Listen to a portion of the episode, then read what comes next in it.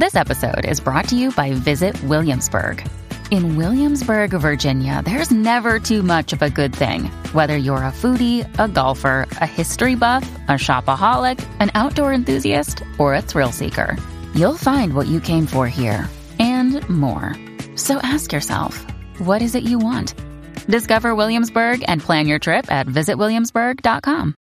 Hey, it's Ryan Reynolds, and I'm here with Keith, co star of my upcoming film, If, only in theaters, May 17th. Do you want to tell people the big news? All right, I'll do it. Sign up now and you'll get unlimited for $15 a month in six months of Paramount Plus Essential Plan on us. Mintmobile.com slash switch. Upfront payment of $45 equivalent to $15 per month. Unlimited over 40 gigabytes per month. Face lower speeds. Videos at 480p. Active Mint customers by 531.24 get six months of Paramount Plus Essential Plan. Auto renews after six months. Offer ends May 31st, 2024. Separate Paramount Plus registration required. Terms and conditions apply if rated PG.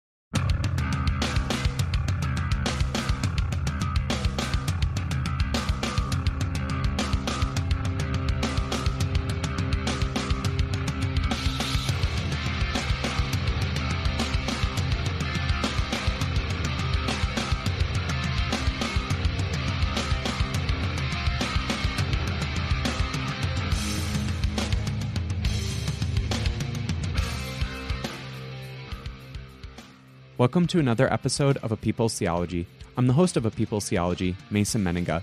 In this episode, I talk with Austen Hartke.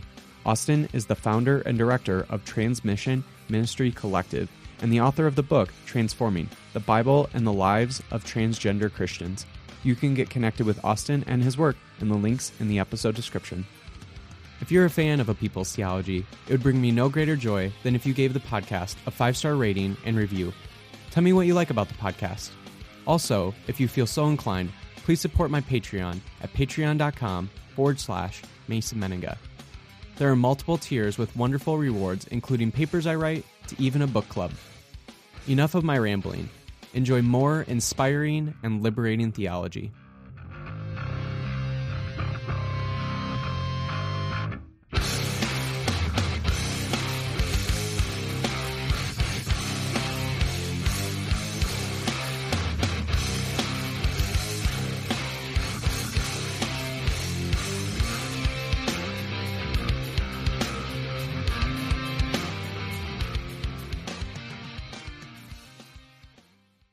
All right, today we have none other than Austen Hartke with us. Austen, you do a lot of things in the world, including write write books. Uh, I'm sure there's a lot of other things about you, but I always have to ask, who is Austen Hartke to Austen Hartke? That's such a great uh, way of introducing, like having people introduce themselves. Um, right. So I I would say I'm a uh, I'm an author. I write stuff, like you said. I'm the executive director of a organization called Transmission Ministry Collective. Um, that is Oh. a support org for transgender and gender expansive Christians. And so that's uh, part of my day job as well.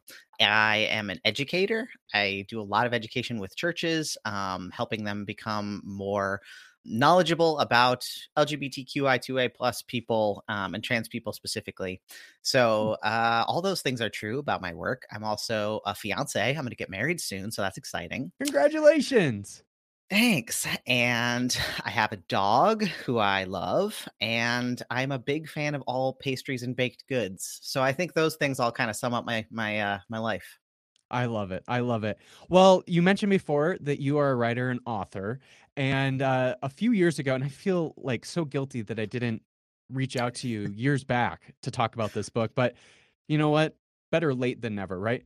Uh, Absolutely. so you wrote a book a number of years ago called Transforming the Bible and the Lives of Transgender Christians. I'm super excited to chat about it. Uh, again, it was a few years ago that you wrote this book. Uh, so you know, try to try to bring yourself back to those days uh, uh, when you wrote the book.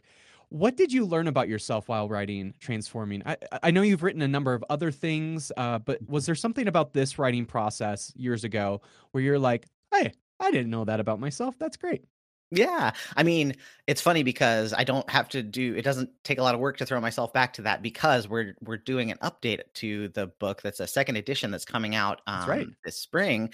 And so I had to go through the whole book and be like, okay, what needs to change, what needs to be updated, Mm. you know. So I've been very much in the in the sort of second edition mindset as I've been thinking about the book. So, yeah, doesn't take a lot to get me back there. I, I guess if I was going to pick one thing that was like I find I found this out about myself is that I a lot of the experiences that I was worried were just me or just things that I had were totally not just me. there were so many people that I interviewed for the book um, who were like, oh, yeah, absolutely. I felt that. I've thought that. You know, I've had that experience.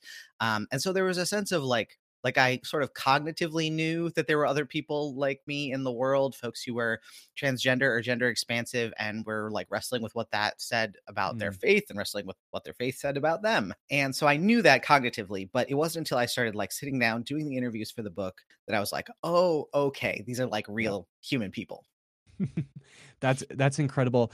Uh, you mentioned that you are kind of like doing a new edition of the mm-hmm. book and so you're updating a lot of things.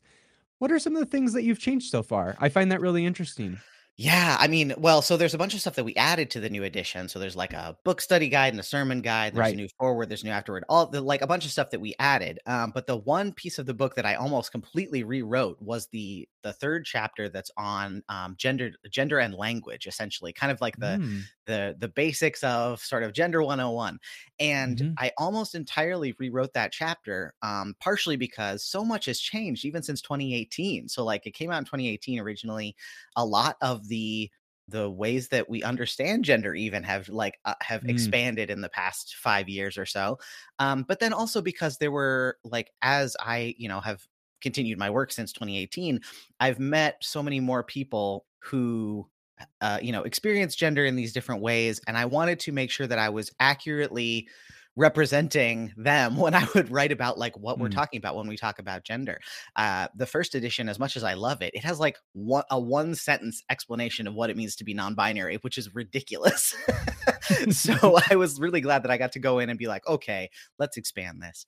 I think the hardest thing about a an introduction to well any field really um, but my experience with is with gender specifically is that to for any introduction you really have to give people a false sense of how simple things are so that they can like mm. get glom onto it at first right it's like you know when we teach when we teach genetics in uh, high school, we have kids doing Punnett squares for like, you know, uh, different kinds of eye color, right? And we tell them like, well, you need double recessive to have blue eyes. Um, mm-hmm, and, you know, mm-hmm. if you, if you have, you know, uh, brown eyes are like a stronger gene and so like whatever and so we make them do these punnett squares up for eye color when in reality eye color is not a like just one thing or the other like mm. if you have one parent with blue eyes and one parent with brown eyes you can end up with kind of a mix mm-hmm. and so it's not as simple as that right and this, it's the same thing for gender like when we are first teaching people about gender and what it is and how it works and how we live it out we have to give a very basic explanation of things that then when people go out into the world they're like oh this is way more complex than i thought it yeah. was but you have to start simple yeah, one of the things that you hear from the conservative side of things a lot of times is this like conflation of gender and sex. Mm-hmm. Can you talk about like the difference between those two and why that is such an important part of this conversation?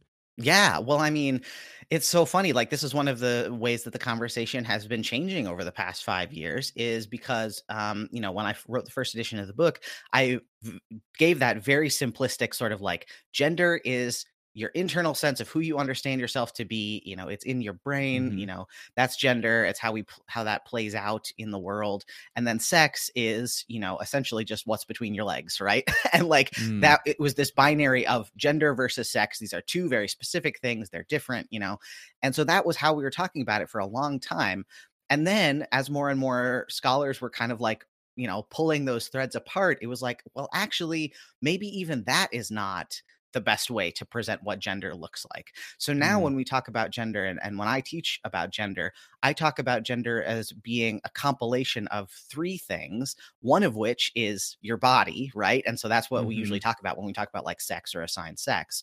But it's not just your external reproductive organs, right? It's also your chromosomes and your hormones and your ability to receive those hormones as well as produce them. It has to do with, you know, your brain structure. So all those things. But then we have your gender identity, your internal sense of who you are. Mm-hmm. And we mm-hmm. have your gender expression, which is how you express that to the world in your particular time and place, uh, because it's different across cultures and across time. So even the ways that we were explaining it with just the like genders here, sex is here, two completely, you know, opposite things is even like even that is like too simplistic when it comes down Right. to it. So yeah, but Yeah. there's a real con- it's easy to conflate the ideas of like your body and what your body shape is, especially when it comes to your external reproductive organs, determines how like what your gender identity is. And that's Mm. not true. And it's like it's it's not even true for a lot of times for cisgender people, for people that are not Mm. trans. Like Mhm, our uh, mhm. experience of what it is to be male or what it is to be female if you're a cisgender person is not solely decided by what's between your legs right there's so much more that goes into it than that Right. I mean, like even go back a few hundred years ago to the Revolutionary War times. You know, some of these men, these founding fathers that a lot of Christians look up to, right? And Mhm. they were people wearing wigs and tights, and like so Mhm. that was the gender expression of masculinity then.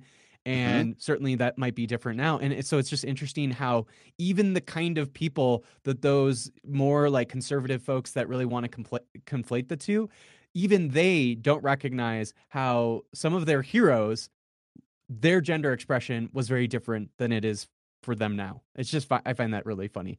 Absolutely. If you if you brought you know one of the founding fathers in wigs and like i don't know if you've seen like shoes from like the mid 1700s but men's shoes have like a full on heel on them right? Right, so like if you brought one of the founding fathers around today to any of these uh, any of these states that now have anti-drag laws that are they're trying to pass you wouldn't get the founding fathers to be able to wander around like yeah and they're probably you know they're probably certainly wearing makeup or you know something to you know dull up their Yeah, face there's and everything. It's just it's so Uh-huh. weird that it's yeah it's just i find that so hilarious to me.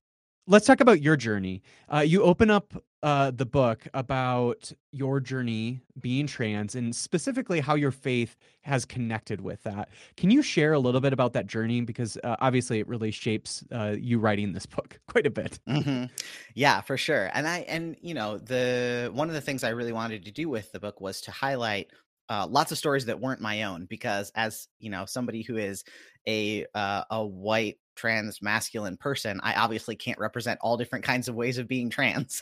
Mhm. so I, I really focused on other folks in the book, but my story's in there a little bit as well.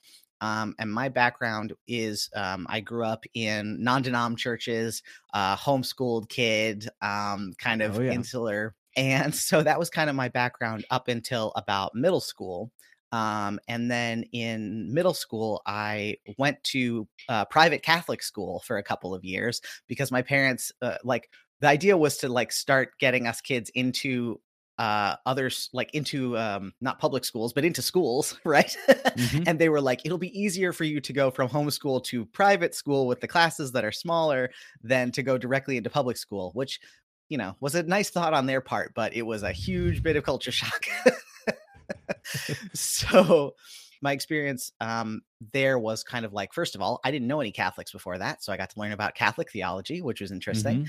but then as a teenager really um, pushing away from faith because i as a teenager as like a 15 year old i came out as bisexual so that was my intro to the lgbtq plus community Mm. um, was through understanding my sexuality and it took like i i kind of real like i had a lot of stuff i had to work through uh, because of what i had been taught about like human sexuality and specifically about how you know all gay people are terrible from the group that i had been brought up in right Mhm. Mhm. so I had a lot of unpacking to do around that.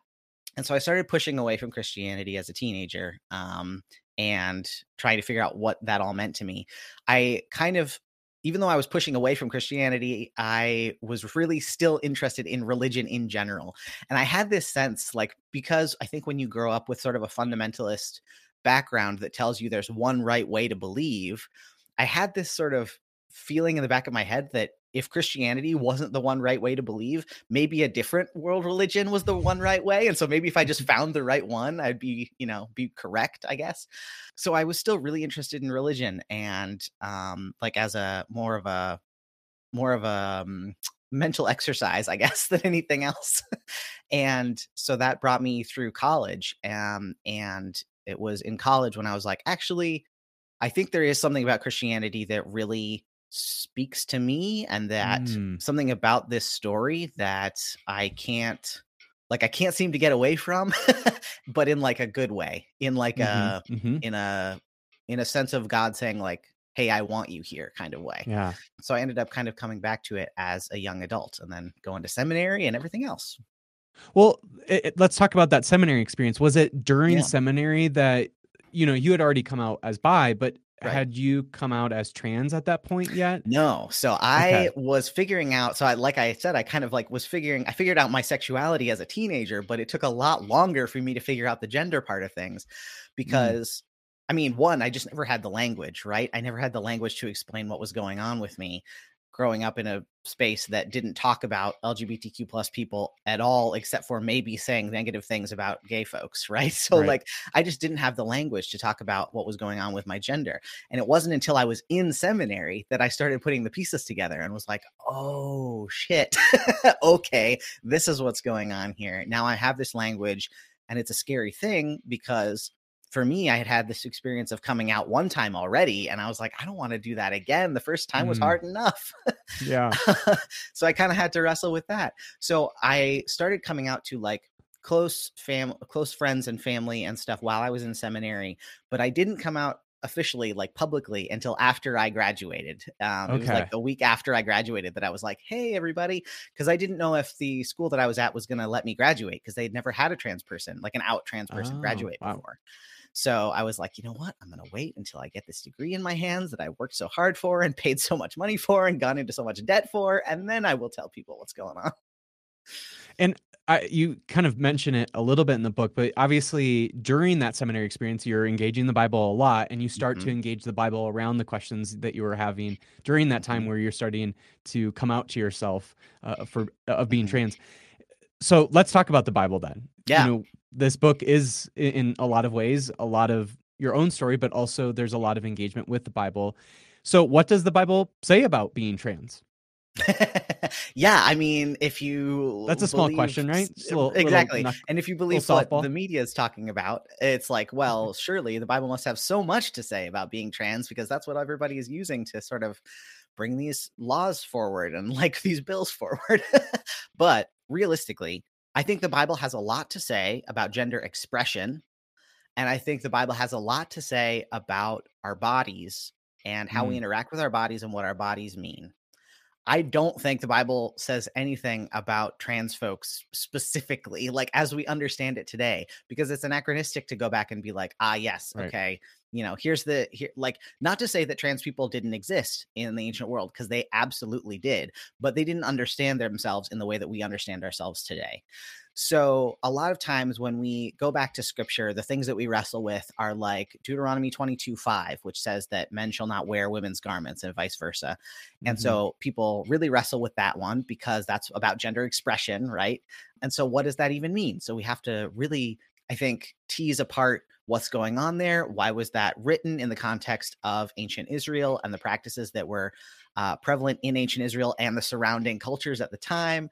You know, what do we mean when we say men's wi- garments and women's clothes? Like, what do we mean by that? So, like, there's a lot to tease apart uh, about a verse like that that doesn't necessarily have to do with trans folks, but it like it it honestly applies as much to cisgender folks as to trans folks, but we Mm. use it to bash trans folks with, you know? Yeah. So complex, right? Um, so there's verses like that. I think that's kind of the main little bite-sized piece that gets thrown around a lot. Um, of Mhm. course, the creation story, right? Adam and Eve, uh, people Yes. created male and female. That's another one where people directly go to and they're like, well, Genesis 1, you know, 28 says, 27, 28 says, God made people male and female. Therefore, period, end of story, right? That's the way things are. And so looking at that and teasing it apart and going, okay, what is Genesis 1, right? Is Genesis 1 a biology textbook? No. Is Genesis 1 meant to uh, list out every single uh, being that God created? No. what Genesis 1 does is it gives us this whole series of sort of spectrums, right? From day to night, light to dark, land to sea, all these spectrums um, and they're they're put in the context of binaries, but we know that they're spectrums, right? Mhm. we know that there are all these things in between these these two poles that are shown that show up in Genesis 1. So when we get to male and female it's like okay cool this doesn't have to be two boxes right? This is if we're looking at the the whole of creation we know that it's not as simple as that. And the people of the ancient world knew that they it wasn't as simple as that because they knew about intersex folks right? And so mm-hmm. intersex folks different than trans folks. Some trans folks are intersex and vice versa but they're different. But like the ancient you know people in the ancient world knew about intersex folks and so it wasn't the kind of thing where it was like yes, every single person must fit into this particular box based on you know a, a, box of of what your body must look like. They were much more concerned about what you do with your body right? The mm-hmm. gender expression part of it and the gender role part of it. So yeah there's a lot that we can say about how people use the bible against trans folks but so much of it is once you get to understand the context of it, you're like, oh, wait, that doesn't make sense at all. Yeah. So there's a lot there. But there's also a lot of stuff that speaks to trans folks today that doesn't necessarily have to do with that that does speak more to like our bodies and meaning and what they mean. Mm. So stories like um, you know, in the book I talk about the story of Jesus and Thomas post resurrection, right? Yeah. And that Thomas That was actually like, going to be my next question. Oh well, go ahead and ask your next question. Well, well I I was just gonna say, you know, there is that famous piece of artwork that I've seen of you know the yeah. doubting Thomas touching mm-hmm. Jesus's wounds after the crucifixion, and I've certainly seen trans interpretations of yep. that experience. Uh, you know, similar to maybe like the wounds that uh, a a trans person who's gotten top surgery would have. Um, and yep. so I just I think that interpretation is just really interesting and compelling. Right, because there's like the that story is something that it speaks to so many things in trans experience that Thomas says, you know, I will not believe until I touch the wounds on his side and the wounds in his hands. And the idea that Jesus comes back post like post resurrection and his body is not all shiny and new and like perfect right his body still holds the the scars and the wounds that tell his story is really important for trans folks when we talk about what our bodies mean and how our bodies tell stories and also for those of us that grew up with like a real fear of like you know um, what our bodies will look like in heaven right like will my body mm-hmm. look like you know but me pre-transition or post-transition like the idea of jesus coming back and still having these parts of himself to tell his story is really powerful mm-hmm. and mm-hmm. the the conversation between jesus and thomas where Jesus says, You've seen because you believe, but blessed are those who have not seen and yet believe, is such a great like encapsulation of the conversation that folks have all the time about like the curiosity about trans bodies where people ask these really invasive questions and like want to know stuff about our bodies. And to be able to say like for you, I have a specific relationship with you, Thomas, right? So, like, for you, you can see this part of my body, but not yeah. every Joe on the street gets to come up to me and ask me to show off my body, right? so, like, there's a great bit in of encapsulation of that conversation there, too. Mm-hmm. Again, you've engaged scripture a lot in terms of, you know, what it says around gender identity and expression two kind of questions I have around that. The first of which, what has been the most challenging passage in the Bible when it comes to you as you explore gender identity and uh, an expression in the Bible? And then what has been like the most transformative passage for you when it comes to that? Like, what's the passage that you hmm. look to and you're like, that is just so healing for me or liberating for me or transformative for me. So what has been the most challenging passage to like wrestle with and what has been the most liberating and transformative passage uh, that you've wrestled with when it comes to gender identity and expression? Yeah, I think prior to really getting to dive into Genesis, I think that was the thing I had the biggest problem with. Genesis 1 and 2 because like so much of the resistance that I had when I was coming out to people and like when I was starting to come out to myself was based in the idea that God made you a specific way and if you change that then you're saying you know better than God. Mm. And that like I really struggled with that that sense of like okay did God make my body a specific way for a reason like am i saying that i know better like am i throwing away something that god wanted me to have like i really struggled with that and i think a lot of trans people do and so for me it came to like two kind of things helped with that one was thinking about the holistic nature of a person, not trying to split yourself up into body, mind, spirit, right? like realizing the holistic nature of a person. And especially when I think of like um, Psalm 139, right? Being uh, Mm. beautifully and wonderfully made and being created, you know, in your in your mother's womb and what that is, like. That like the the author of the Psalms did not have this sense of like body, mind, spirit that came much later with the Greek world. Like Right. the, the ancient the ancient Israel uh, Israelite understanding, ancient Hebrew understanding of the self was so much more holistic than that. And as I sort of thought about things that way, I was like, wait, okay, maybe God did create me this way on purpose, but God just as much created the way that my brain works and the way that I understand myself as God created like the the physicality of the rest of my body, right? So like it- what came what came like out of that was this understanding of like yes god made me this way on purpose but god made me trans on purpose rather Mhm, than mhm. god made me like assigned female and i was supposed to live into that in a certain way right and so that uh, was really a hard thing to struggle with but i think kind of thinking through the holistic nature of a person and the realization that like god made my spirit and m- the way my brain works just as much as any other part of me was really helpful so that was Mhm. part of it the the story that I think was most transformative for me and the the thing that changed so much for me um, is in um, Isaiah, Isaiah chapter 56, Mm. which is this beautiful welcome to these two groups of people that are in in the NRSV are eunuchs and foreigners. And it's this like it's eight verses, it's not long, but it's this um this passage where essentially God is speaking through Isaiah and addressing the worries of these two communities the foreigners, which were at this time it was like post-exilic, um, like coming back from the Babylonian Persian captivity, you know, recreating the, the community of Israel. And the foreigners, quote unquote, are the people who lived in the land while the Israelites were enslaved in Babylon.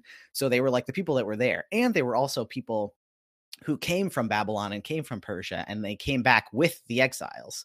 So these people that are not Israelites that are living among Israelites, right? And the concern is God doesn't want me. God's going to kick me out because I'm not an Israelite, right? So that's their concern. The other concern is from the eunuchs, who are people in the ancient world who usually were people that were assigned male and were castrated. But the word eunuch in the Hebrew Bible can also be used for intersex folks. So there may be intersex folks there as well. Um, and their concern is I can't be part of the community of Israel because I can't have biological children. And Mm. so in Isaiah 56, God is addressing these two concerns the sense of like, I'm going to be kicked out. God doesn't want me. My body is too different. My gender is too different. My culture is too different. Right. And in Isaiah 56, God speaks to them and says, like, you are welcome here and you are welcome in my uh, in my house and within my walls. So not just within the community, but within the temple.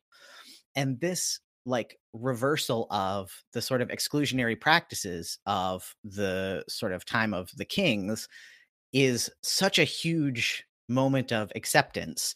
And when Mm. I read that, I was like, whoa, okay, like what's going on here? Why this huge change, right, from earlier rules?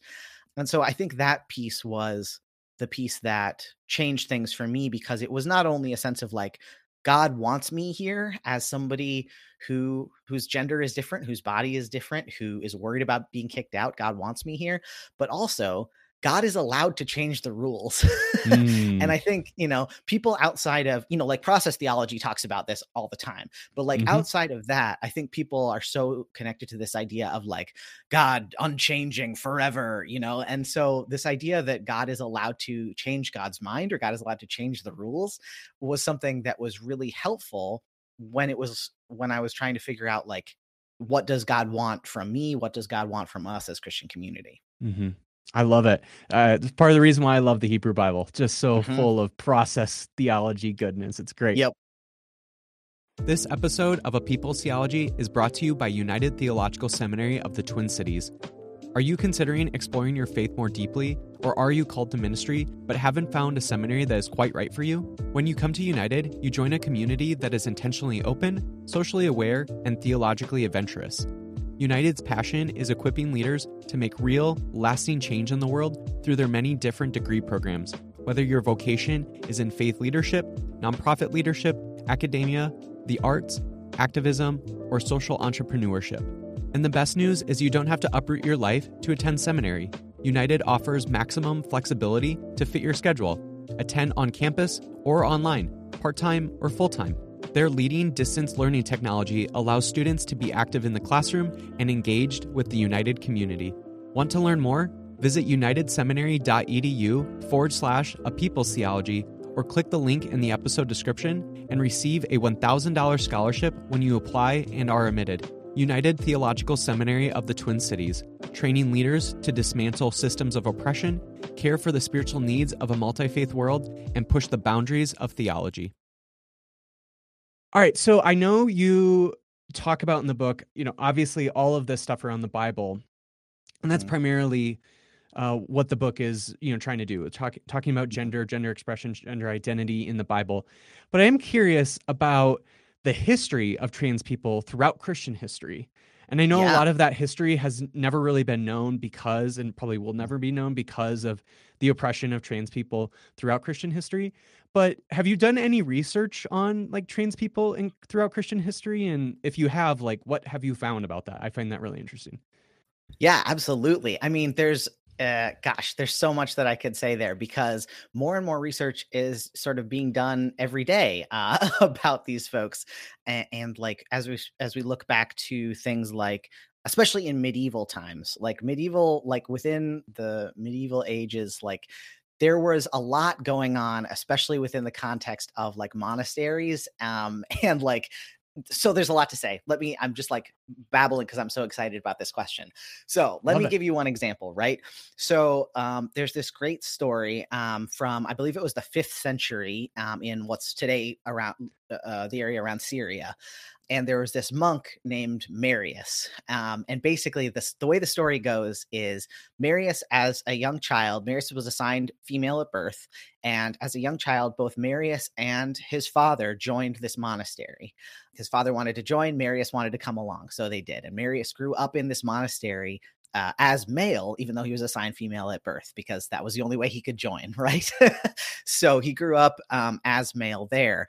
As an adult he stayed in the monastery after his father died and he uh, there's this story about how he was asked by his by his prior his abbot to take this trip and uh, to a nearby monastery so he goes on this trip to the nearby monastery a few days away he stays at an inn along the way. He comes back to his monastery, you know, after the trip.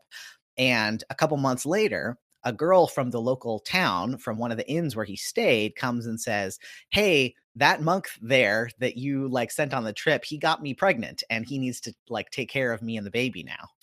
And Marius, Marius, rather than saying, rather than outing himself and saying, I, I don't think I could have done that, he uh, essentially says, Okay, I will take care of this woman and the child, and gets kicked out of the monastery for breaking his vows, which he didn't actually do. Um, but he gets kicked out of the monastery, and um, the the woman uh, eventually dies, and Marius takes care of this child. But he keeps Marius keeps coming back to the monastery, saying, "Can I please come back? Like I'm taking care of this child, I'll bring him with me. But like, can I please come back to this monastery? This is my calling." And the abbot eventually, after several years goes by, lets him back into the monastery with now his own son and brings his son into the monastery as well. And it's only found out that Marius was assigned female after his death.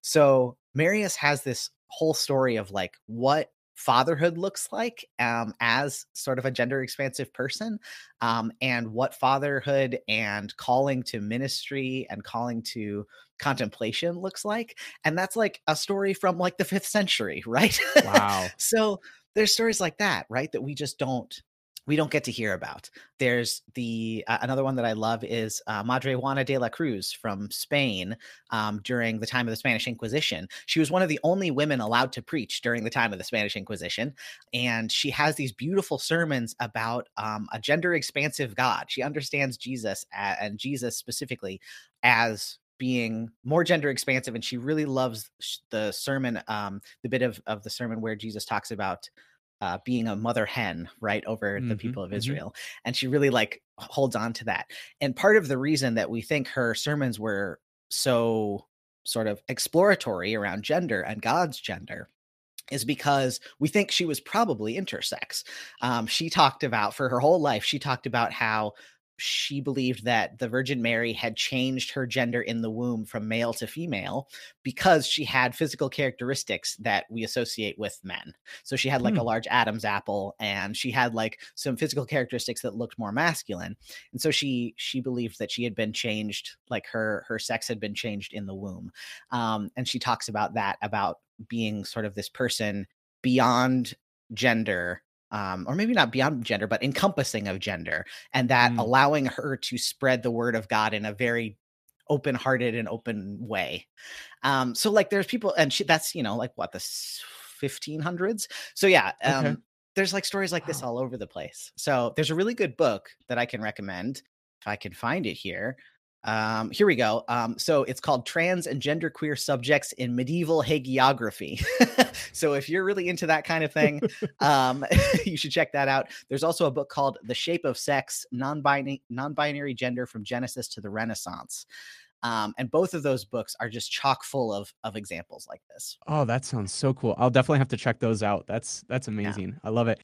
One thing that I sometimes get concerned about is when it comes to these conversations about queerness in the Bible is a lot of times it's like trying to use Bible passages to like defend queerness. Mhm. And it seems to me the kind of same type of hermeneutic that a lot of conservative Christians are using uh, that has gotten us into this mess to begin with, right? Mhm. But what I love about the way that you engage the Bible in this book is that you engage your story, the stories of the Bible, and the stories of many trans people into the many stories that are going on in the Bible. And eh, you know, you, you're you're revealing the p- complexity of gender while you're with your with your engagement of your own story, other pe- other trans people's stories, and the stories of the Bible. And so it's not necessarily this like apologetic approach that you're Mhm. taking, um, but you're just doing an apologetic for transness and queerness, right? You're just simply engaging your story, the stories of others, and certainly the story of the Bible. And I Mhm. think that just seems to be a much better approach to how we engage scripture. Can you talk a little bit about that approach? Because I just I I find it really, really wonderful and compelling the way that you're engaging scripture here, rather than sometimes sometimes these conversations end up engaging scripture. Yeah, well, thank you. I appreciate that. I I agree. I think like with transforming the first, you know, there's the intro which has the first 3 chapters that kind of get get everybody up to speed, but then once we get into the stories, the first 3 chapters of stories are about these passages that have been used against us, right? Genesis 1, Deuteronomy 22, 5, Deuteronomy 23, 1. Like those are ones that have been used against us. And so I knew that I had to address those, but I wanted to make sure it was up against the stories of people whose real lives are affected by Mhm. the interpretation of those passages. So we had to include those, but I wanted that to connect to real life experience. But then beyond that, I was like, okay, but like, how else are we connecting to scripture? How is this affecting our lives? I feel like, uh, depending on who I'm talking to, I feel more or less heretical when I say that I honestly uh, believe about 90% of the time that the way that a story affects people now is more important than the in original intention of the author which Mm. is a bit of you know death of the author kind of thing um and i i feel somewhat heretical when i say that as somebody who is in biblical studies right Right. but but also i think in a way it first off i think it it's even like that's like a hyper version of the bible being inspired meaning that right what like the way that you're affected the way you're changed and transformed from reading scripture that that's what's inspired right, right, that's the inspiration the divine inspiration that's happening uh, with scripture. Uh, and so i think in that way it's like you're almost like you're almost reinforcing divine inspiration in scripture even more than like the people who would argue for divine inspiration in scripture. Right. I mean i think i guess if you if you kind of like try to uh graph it out you know like you can you can understand the person who originally puts pen to paper or the people who started the oral tradition are the ones inspired or the people reading today are inspired or both are inspired right? So i suppose Mhm. like the sort of the the most inspirational i don't know the most inspirational way is to believe that both the original writers and the people reading today are inspired by the spirit yeah Um, the and, like- inspiration doesn't end with the author right exactly. today Exactly. Yeah. So I think that's a great way of putting it. That like, and that's why I wrote the book the way that I did is like how are people's actual lives, their understanding of themselves, their understanding of their community, their understanding of God, how are those things affected not just by because there is no such thing as like plain scripture, right? Like interpretation is there from the second you start to read a word, um, whether it's the person reading in the original language or it's the translator or whoever. Nobody is reading the Bible straight out um, with nothing in the middle. And so realizing that, like, we have to take into account how things are affecting people today. And, you know, I, I know Matthew Vines talks a lot in with the Reformation Project about sort of good fruit, bad fruit, right? Like if mm. you what you get from this is good fruit, then the, then the tree is good. If what you get from this is bad fruit, if it's um, a high suicide rate for people that have been through reparative therapy, if it's, you know, people not being able to get health care and dying from that, like that's bad fruit. That means we've got a bad tree on our hands, right? So mm-hmm. like I think really thinking about it in terms of what is the outcome of these stories is just as important as wondering about what the original intent was. Mm-hmm.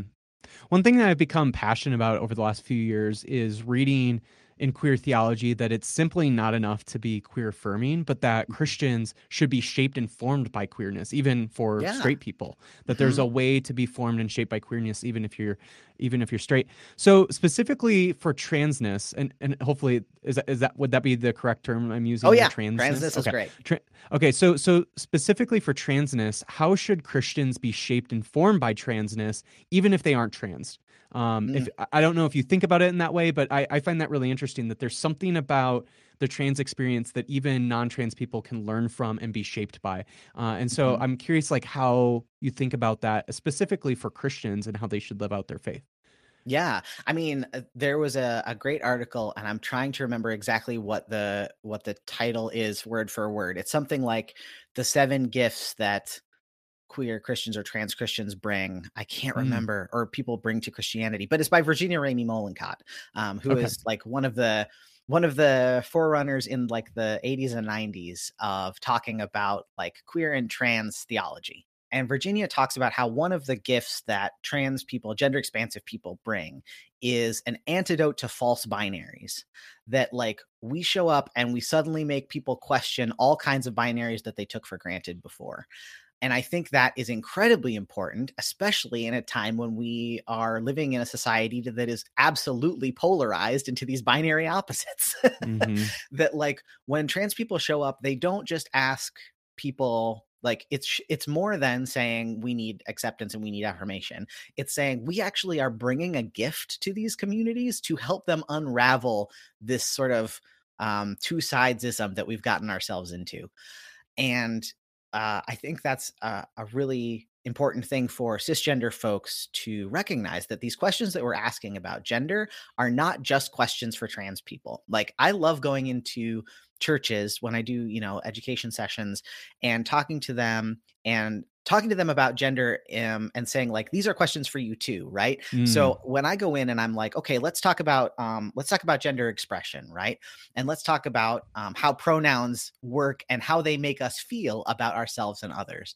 And to to go into a congregation of like older white folks that are not that familiar with this these conversations and to be like okay you have a gender story. Like, tell me about the first time uh, you were told that you weren't man enough. Tell me about mm. the first mm. time you were shamed for not being a woman in the right way, um, because that is part of your gender story. And like these questions that we're asking about what it means to be you and what it means to be us are questions that cisgender people need to be asking themselves as well, because it breaks us out of this sense of us and them that we get stuck in so much of the mm-hmm. time. So yeah, I, I, feel like that's um, a pretty big a pretty big gift that is important at this specific time. Absolutely. I mean, it reminds me of when when we talk about queer liberation and certainly trans liberation, it's not only liberating queer and trans folks, but it's also liberating straight and cis folks as well. Right. And even though that might not necessarily be the ultimate reason, right? Like we actually need liberation for oppressed people because that's what they need. But mm-hmm in like sort of um it just kind of happens that when trans and queer people are liberated that straight and cis people are liberated as well and yep. so um that's part of the reason why i've just been so interested in these types of conversations because it also frames my myself in a way as a, a white straight um man to mm-hmm like what what how does this actually change and shape me shape me from these oppressive systems of cisness and mm-hmm. um, heteronormativity and white mm-hmm. supremacy and so on and mm-hmm. so forth so um, yeah I, I think that whole conversation is really important even if you're not trans or queer or whatever right and that's so like the we don't recognize how interwoven these things are until a lot of times until it's like too late. So like I'm thinking about mm. I'm thinking about um the drag bans, right? Like the drag bans that are essentially policing what people are allowed to wear, which is not a new thing. We had books, uh, we had laws on the books up through the 60s and 70s uh, in certain states about like, you know, you had to wear at least three articles of clothing that were uh, related to your assigned sex. Like, this mm. is not a new thing but like it's going to affect cisgender people in ways that they don't expect. so like we're thinking about the sports bans, right? The sports bans about um, you know, mm-hmm. trans folks not being able to play on the sports team of the gender that they are. And now we're seeing in Florida that suddenly Florida uh the Florida Sports Association is like, "Hey, let's actually have uh women and girls need to track their menstruation with us yeah, so I that we this. can like, like right, like this is going to affect everybody. Like this is not something yeah. that is just against trans folks or people whose bodies are different. Like it's going to affect everybody because any sort of policing of gender affects every single person, mm. um, whether you realize it or not. yeah. Well, that leads me to my next question. Obviously, there's been so much anti trans hatred and oppression over the last mm. few years. And obviously, that has been throughout history. But there just seems to be a rise, especially at like a mm-hmm. legislative mm-hmm. level, yeah. uh, over the last year or two. That I, I, don't know. I just I don't remember it being quite the, to this level before. Mm-hmm. Um, and obviously, again, in America, those types of politics have always existed um, to oppress trans people. But there just seems to be something that's like been turned to an 11 here over the last couple yep. years. Can you talk about? I don't want to get into the weeds about like all the shit that mm. people are doing um, to oppress trans people. I'm more interested. How can people support trans people? Uh, like, are there any practical ways that people can sh- support trans people in the midst of all of this anti-trans hatred and oppression that's going on? Maybe it's legislative uh, help, or maybe there's some other uh, organizations or something. But anyway, w- what are some practical ways that you know somebody can pause this episode right now and start, um, you know, doing the good work in the world? Yeah, I mean, I think two things two things are that I would want to talk about. One is sort of the personal, and then one is the the getting involved with policy, right? So let's mm. talk about the policy one first the policy thing is really important for people to be involved in policy and what's going on right now in our state legislatures because last year we had a record number of anti-lgbtq plus bills and it was like over 300 we are one month into this year's legislative session and we're already at like over 350 so like it's already wild and out of control but what need what we need folks to do is to call their legislators and write their legislators and annoy their legislators on twitter um, about this stuff because um, it's really, really important. Um, and especially important if you are a person of faith of any tradition that you tell legislators that you are supportive because of your faith. That's mm. really, really important because mm-hmm. they take that more seriously. And we need to make sure that our uh, voice as affirming Christians is just as loud as the people who are not affirming, right? So well, that, and places... it's just so important to not equate faith with these sort of conservative politics, exactly. right? That you know that there are people of faith who are trans and and and certainly support trans people, and mm-hmm. it is just really really detrimental to all faiths when we just conflate faith with conservative politics. Absolutely. Yes. So the two places that I would tell people to go check out one is the ACLU, right? The ACLU has a page that's called Mapping Attacks on LGBTQ Rights in the US State Legislature. And you can go, they have a map, you can click on your state. Right now, I think we're at 32 of 50 states have proposed laws right now that we're oh, working oh, wow. on. So basically, any state you're in, uh, you're likely to have something that folks are working on there. So check out the ACLU's page. There's also a new organization called Transformations Project. Transformations Project project.org that is trying to keep track of every single one of these bills and will and has like pretty easy ways that you can contact your legislatures about them. Um, so both of those places please go there, uh, get on their mailing list so that you can get a little email when they ask you to sign a petition or something, because these petitions actually matter. mm-hmm. um, so, yeah, get involved in policy at your state level because you can make a difference there and it's really really important. So that's one thing. From the personal side of things i think one of the most helpful things right now is um, interrupting the negative talk about trans people and gender expansive people that is mm. so prevalent. I was out getting coffee the other day and i was just like sitting having coffee and working on my laptop in a in a um in a cafe and literally the two women right next to me were talking about how uh, horrible trans people were and i was like okay great this is i'm just like out having coffee this is not like i'm not on twitter this is just out at a cafe and this is like a progressive you know you live in a pretty progressive city too I, right. I live in Minneapolis. Like, come on, people. um, and you know, we can say a lot about Minneapolis and the faux progressivity here, but right. regardless, the point, the important thing is we need cisgender folks who are practicing allyship to call things out when they see them. When you're in a conversation and people are starting to say negative things about trans folks, like we need people to stay stand up and be like actually that's not true that like you know if this person is talking about how dangerous it is for trans people to be in bathrooms with cis women right we need somebody to stand up and be like actually this has been disproven and here's why and mm-hmm. so mm-hmm. i what i'm asking is not just to say for you to to do that thing in that moment, which I know is hard for folks that are like myself who are conflict averse. Like I know it's tough, mm-hmm. but also it means that you need to be updated on like what's actually happening, right? You need to know mm-hmm. what's going on with the statistics around bathroom stuff in order to be able to have that conversation. Right.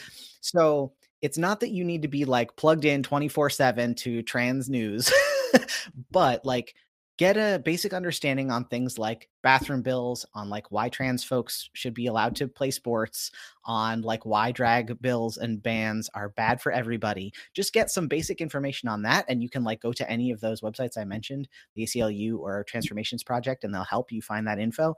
And once you have that, you can interrupt those conversations and say, like, you know, here's what's actually going on. Here's what I believe. Here's why I believe it. That's really important. Mm, love it. The tagline of my podcast is exploring, inspiring, and liberating theologies. How do you hope transforming inspires and liberates its readers? Ooh, boy, there's so much. There's so much I could say. I mean, I hope number one, it it's first and foremost for trans folks, right? It's first and foremost for the people that need to know, like I did, that they're not alone and that God doesn't hate them and want them to go away. um, it need, you know, it's for those folks, and I hope that it's liberating to be able to find that there are other people like you, there are other people that have struggled with the questions that you're struggling with, and that there's community out there for you, um, which is, of course, why I started Transmission Ministry Collective. There is community out there for trans Christians for cisgender folks, for straight folks, I want them to be able to be liberated by seeing a Bible story in a way that they've never seen it before. Mm. I love the moment when people are like, I've heard this story preached on two bajillion times in my life, and I've never thought about it like that. Like, mm. that is the coolest moment to me. The moment when people see that connection between Jesus and Thomas and what that you know how that connects to trans folks today the moment when people um, read a story and go oh I never thought about it like that. like that's all we're trying to do, I think, is is help people understand these foundational stories in a way that helps them love other people. So yeah, mm. I think that'd be it. I love it. Love it. Austen, last question. How can listeners get connected to you and your work? Yeah, I mean, you can go to um, austenhartke.com is my website, and that's where you can find personal stuff about me and like uh, where you can get connected with me to do church education and stuff like that. Um, transmissionministry.com is uh, the org that I work for. Um, and if you are a trans or gender expansive person looking for community, that's where to go. But if you are a, um, a family member or a friend, you can also go there because we have resource lists. So we have a resource list for trans folks, one for family members, and one for pastors and ministry professionals. So if you're like, hey, where do I get books on understanding trans folks? Where do I get books on doing pastoral care with trans folks? Where do I get books mm. on being a partner of a trans person? That's all there. Mm. Love it. Love it. Austen, thank you so much. This has just been one of my favorite conversations. I just think the world uh, of the work that you're doing, it's just really, really incredible. So thank you so much for chatting more about the book, and uh, hopefully we can stay connected uh, in the future. Yeah, thanks so much for having me, Mason.